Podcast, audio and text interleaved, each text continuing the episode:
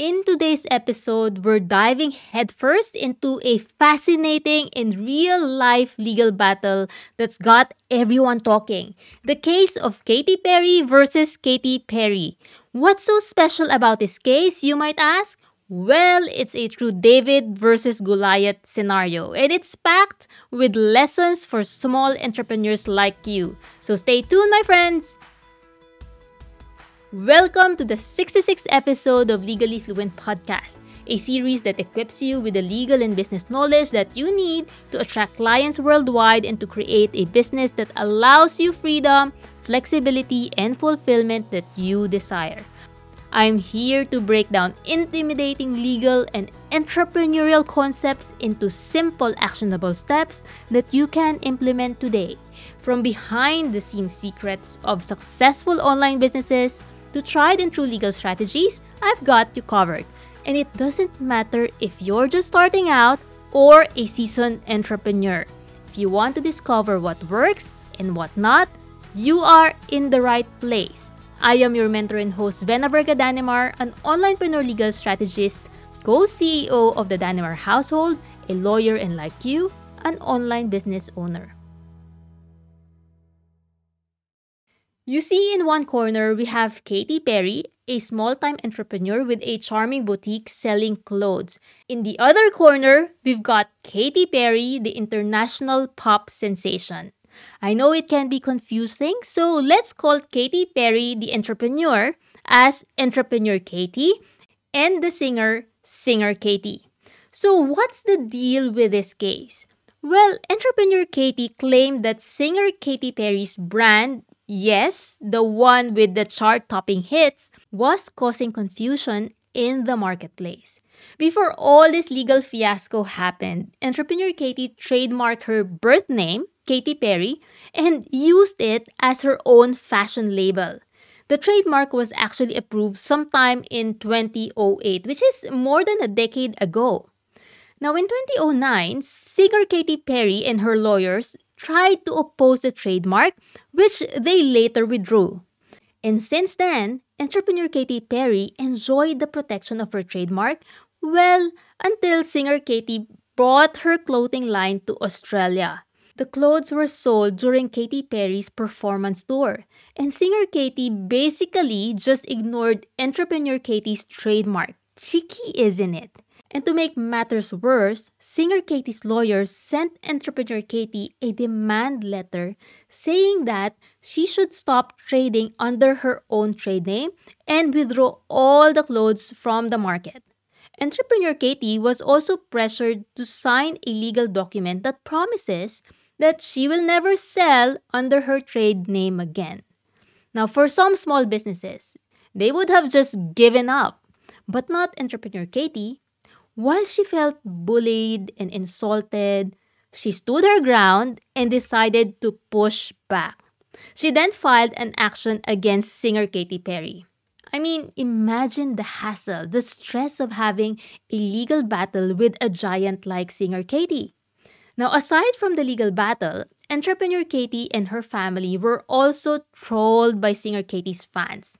This year, the Australian Federal Court sided with entrepreneur Katie. She won the case because, hey, she does have the trademark. But singer Katy chose to drag the case and filed an appeal. But in my opinion, and as much as I like the singer Katy, I don't think that the appeal will prosper. Now, this case, my friends, gave us a lot of lessons, so here are the things we can learn from this David Goliath battle.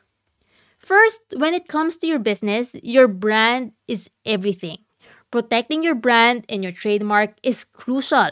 In this case, Katie Perry showed us that even small entrepreneurs can stand up for their brand and protect their business interest. I've seen this over and over again. Big companies threatening smaller companies, thinking that they will easily cover and change their names. Entrepreneur, the magazine, for example, threatened a lot of business owners with the term preneur on their brand names, like, for example, mompreneur, legalpreneur, and so on. And a lot of these companies actually back down. But not our entrepreneur Katie. This brings us to the second lesson. Size doesn't always matter in a legal battle. If you're right and you're willing to fight for that right, you can take on even the biggest opponents. But of course, you cannot fight for your right if you didn't ensure that you have a leg to stand on.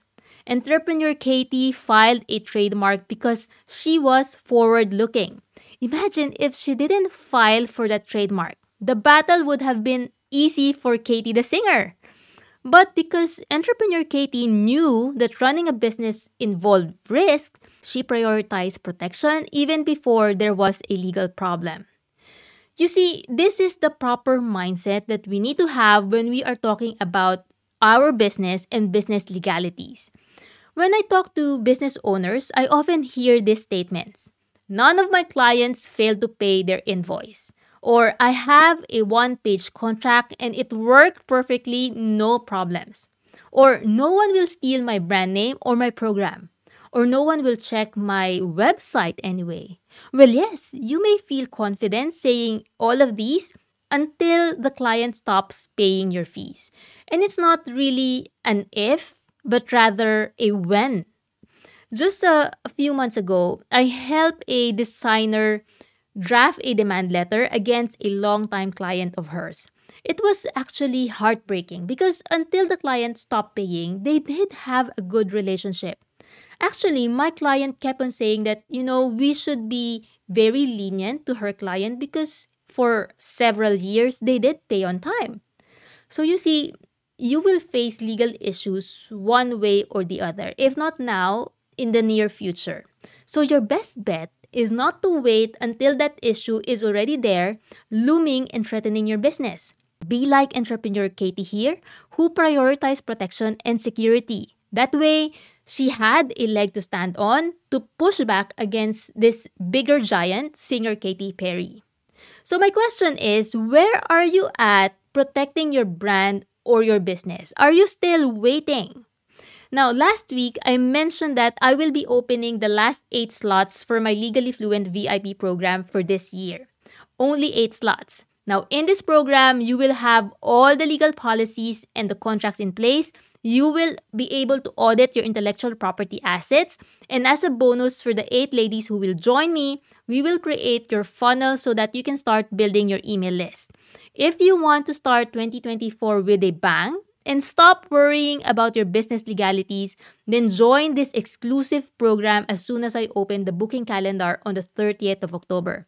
Mark your calendars, only 8 slots are available. My goal in creating this podcast is to provide you with the necessary legal and entrepreneurial guidance so you can confidently run and scale your coaching, expert, or online business that works for you.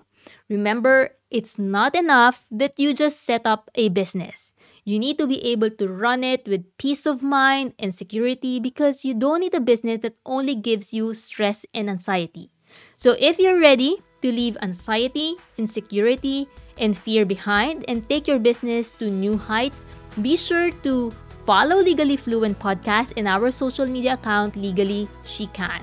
Together, we'll navigate the legal landscape and set you up for long term success. Join me next week for episode 67 of this series, and until then, my preppy friend, take care, keep striving for your goal, and stay legally fluent.